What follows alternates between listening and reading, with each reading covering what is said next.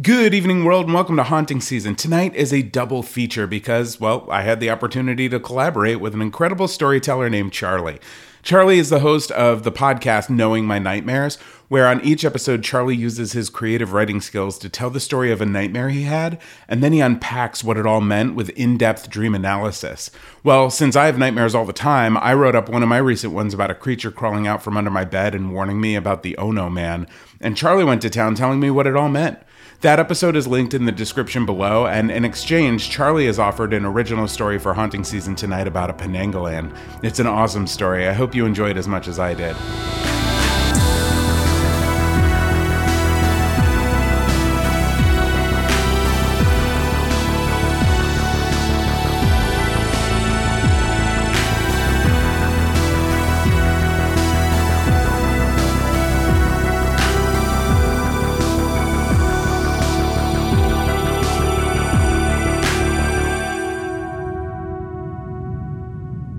Today is my father's funeral. I am his only son and sole beneficiary of his estate. Being back in this old house feels strange. Looking out the grand window located in the center of the manor on the second floor, I surveyed the small village of Irwood in the distance. As daylight falls under the horizon, I'm filled with memories from my childhood there was an old rhyme that all the kids used to say. It went, When the sun goes down, the children don't play. Out in the dark, the children it slays. So be home before the fall of night, or the beast will eat you with only one bite. In retrospect, I realize now this was just a clever way for our parents to convince everyone to be home before the streetlights came on. As far as nursery rhymes go, this one's pretty dark. However, being back in my hometown after so long, a mysterious darkness has shrouded the village. Joey. Mr. Rhodes, my neighbor, called up to me from the bottom of the master staircase, which extended down into the foyer towards the front entrance. I turned and faced him as he continued. Joey, if there's anything you need, anything at all, don't hesitate to come next door. Thank you, Mr. Rhodes, for your support and thanks for all your help today. No problem at all. And call me Alex, seeing as we're neighbors now. He forced a smile, but failed. He appears as tired as I am. My wife Rita has been a bit ill lately with her pregnancy, so if we aren't home, you can speak with our nanny. Uh, her name is Thea. She can help you with anything you need. I nodded my thanks. Alex turned and left through the open front doors along with the last few people who attended the funeral reception. I was now alone. Despite my exhausted state, I sat awake beside the fireplace situated in my father's old study. This is the only room without a draft. I don't remember the house being so cold. Journals, papers, and stacks of books filled the room. My father was a historian, and even though his energy diminished more and more each day, he worked away in this office. Outside, it began to rain. Thunder rolled across the horizon. Next to me was one of my father's old leather skin journals. I thumbed through it with slight disdain, thinking of all those nights I took care of him while he wandered the house with ravings of a madman. The journal was filled solely with theories of the supernatural, information about demons and deities, as well as scribblings about lycanthropic animals and vampiric creatures. The pages from the book fell from my fingers as cold wind blew through the window, followed by thunder, now closer. I grabbed the window's shutters to pull them closed, but spotted something truly strange. Outside, above the adjoining farm, a dark shape, like a balloon holding thick ropes hovering across the field, its silhouette only visible by the lightning in the distance. Thunder slammed against the sky and scared me for a moment, and the thing was gone. What was that? I closed the shutters and locked the window. Maybe I'm spending too much time reading over my father's old books, and the superstition has rubbed off on me. Tired, I retreated to my room and fell asleep before my head hit the pillow. That night, my subconscious mind was filled with vivid nightmares. Dark images of my dad wandering the house like he used to, but without expression and without life, dressed in the same clothes he was buried in. I awoke in a sweat to the sounds of hammering coming from next door. Exhausted, I sat up on the edge of my bed. There was an ache in my side. The pounding continued. Outside the window, Alex was taking planks of wood and nailing them to his house in random spots. He appeared nervous and drained. A young woman also watched him from the second floor of the neighbors. That's not his wife, Rita. It must be Thea, the nanny Alex mentioned.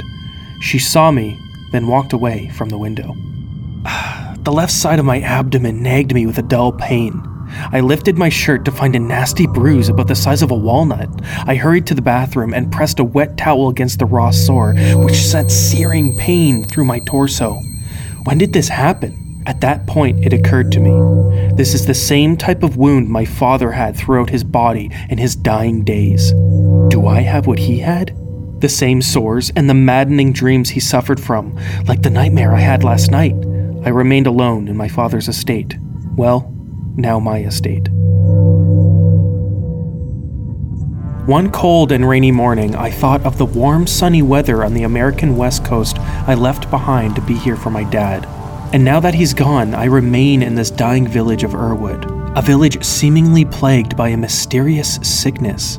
The Rhodes house next door became covered more each day with an assortment of wood and metal patchwork nailed to the house, and many of the houses throughout Irwood have these same random coverings. Ah, my side ached. A loud commotion rang out next door. I rushed to the window to see Alex and Thea helping Rita into the passenger side of their car. It looks like she's going into labor. Alex hurried into the front seat and drove off quickly down the street. Thea stood watching for a moment, then made her way to the backyard where she began hanging laundry. Her black hair and fair skin captivated me. Now would be a good time to go over and say hello. I exited out the back door of the house and crossed into the neighbor's yard, making myself known to Thea with a friendly hello. She greeted me the same and continued to clip bed sheets to the line. I was taken aback by a strong, invasive smell of vinegar as I approached her. I thought I'd come over and introduce myself. My name's Joey. Is Miss Rhodes going into labor? Yes. Her contractions started early this morning. Very exciting, isn't it? Her voice sounded delicate, matching the way she presented herself. Ugh, the aroma of vinegar hung heavy in the air, making it difficult to breathe and my eyes water. Was it something she used to clean the clothes with?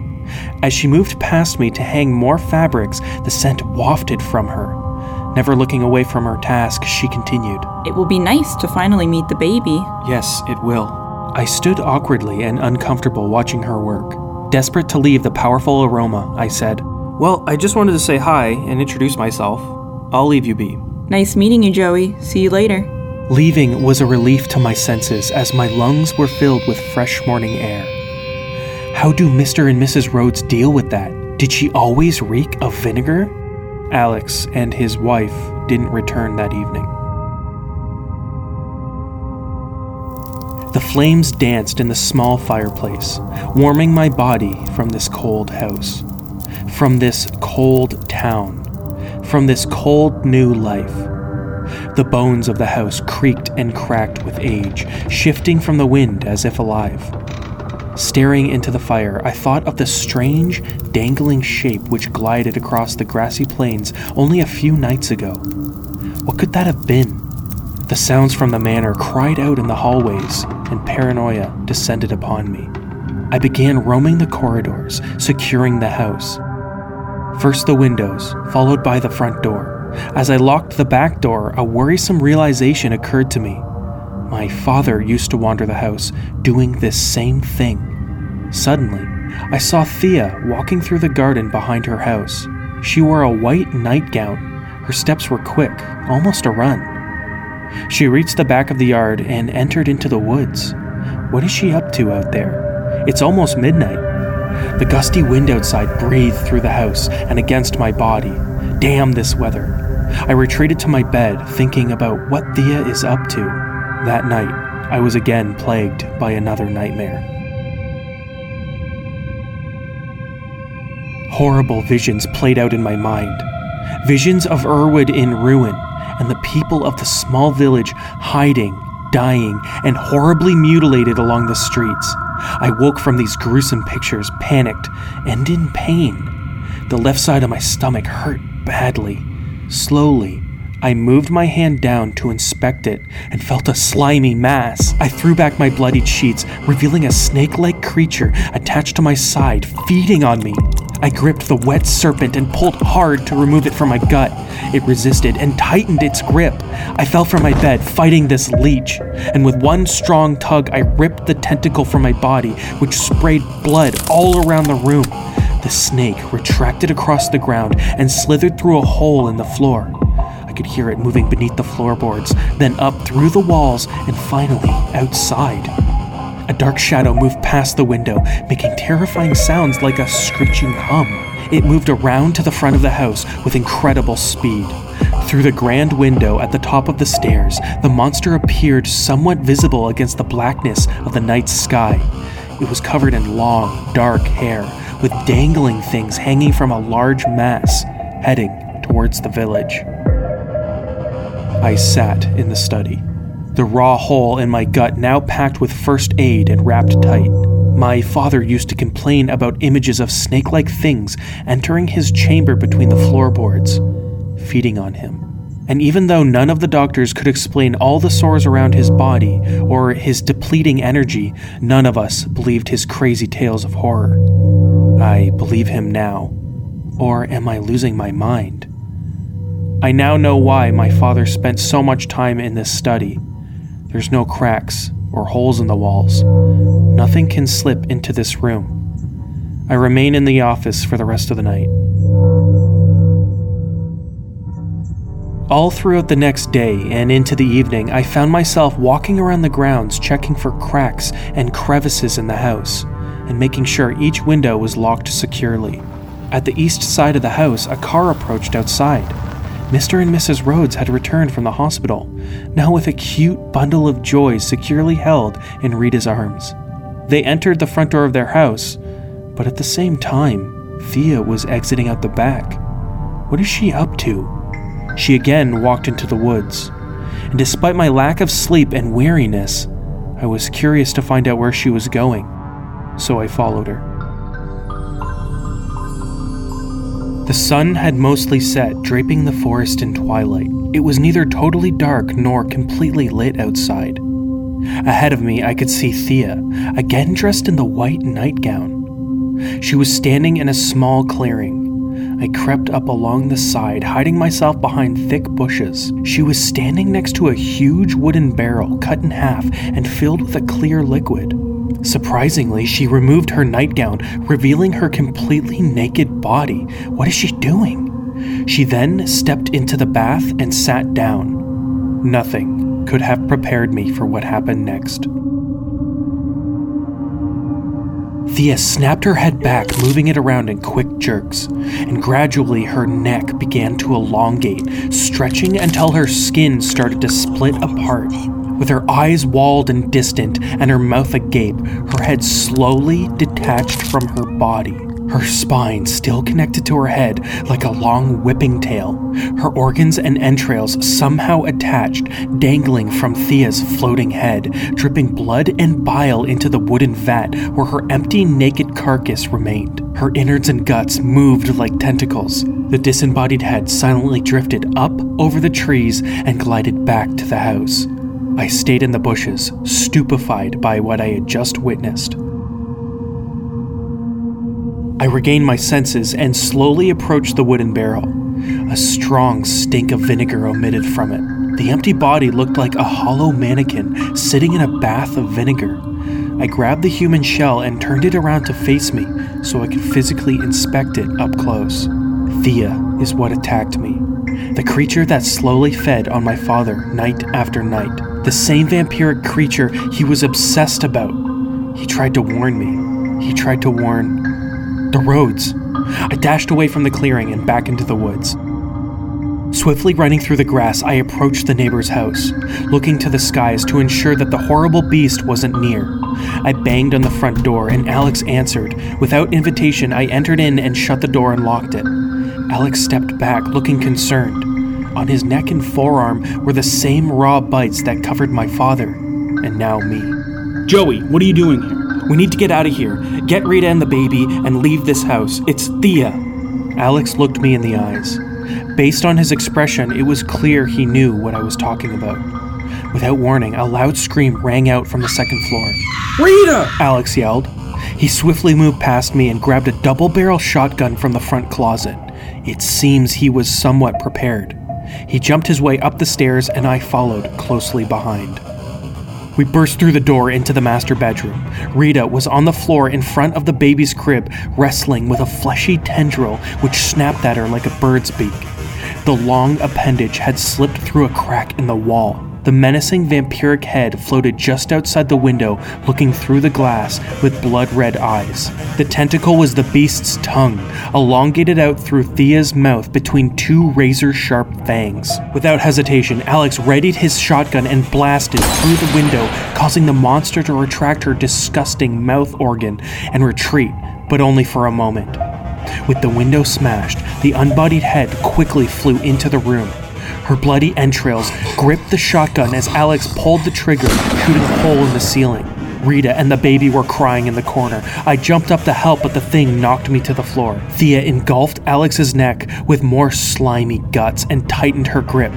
Alex fell to his knees, struggling to breathe. Thea's long tongue raised him up while he kicked his legs violently, and with a quick twist, she snapped his neck, then dropped his limp, dead body to the floor. Hovering in the center of the room, in full display, the vampiric creature slowly turned towards Rita and her baby, its hair weightlessly flowing as if underwater. The hellish abomination's dripping organs and long intestines moved like an octopus inching closer to them. And then she spoke. I've waited so long for this. No longer do I need to feed on this disgusting town. I finally get to eat the most delectable treat your baby. Thea darted at the infant. I managed to grab a long piece of glass and jump forward and sliced into her meat, cutting into her liver. The devil wailed around the room, letting out a blood curdling scream. Scared, it flew out the window. She drifted across the yard and returned to the woods. Are you okay? I yelled to Rita. She nodded, visibly disbelieving the events that just occurred. That monster's the one terrorizing this village on the thing that killed my father. Still holding the glass shard, bloodied by my grip, I ran out from the house and into the woods. Loud, guttural choking echoed through the trees. The horrible disfigurement of Thea, still naked, staggered around the forest clearing, now attached to her body, but backwards. The disembodied head must have entered into the empty carcass, still soaking in the vinegar, facing the wrong way. Her body was still turned around from when I examined it before. She stumbled around violently, coughing, deranged, and panicked. With my glass knife in hand, I ran up to her and cut deep into her throat. She fell to the ground and her head separated, sloshing out onto the forest floor. The grotesque flesh pile crawled away slowly until she stopped, dead. I remained still while the adrenaline rush washed through me.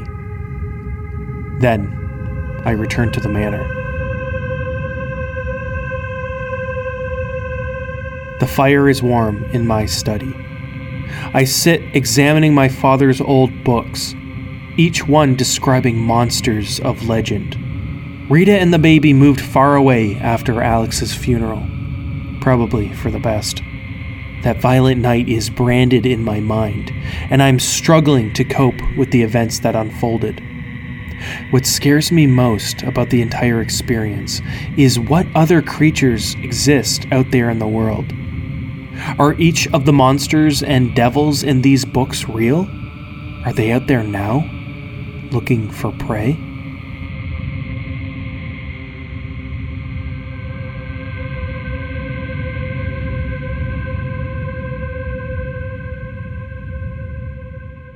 Thank you so much, Charlie, for submitting to tonight's double feature. Remember to hop over to Charlie's show, Knowing My Nightmares, to not only hear my story for the week, but to hear Charlie's in depth dream analysis and my reactions to it. It's some of the most fun I've had talking about scary things to date. I hope to see you over there. This episode's story was written by Charlie Conlon and is a collaboration with the Knowing My Nightmares podcast. The link is in the bio. Haunting Season was created by me, Joshua Sterling Bragg, and is a joint production of Believe Limited and Matt Gielen. Executive produced by Patrick James Lynch and Ryan and Matt Gielen. Episodes are produced by Greg Holdsman, edited by Colby Crow, and directed by Joshua Sterling Bragg. Hey, that's me again. Creative support comes from Patrick James Lynch, Cody Dugan, Jessica Richmond, and Mel Forrest. And if you want more creepy content on the daily, check out Haunting Season on TikTok. I'll see you next time.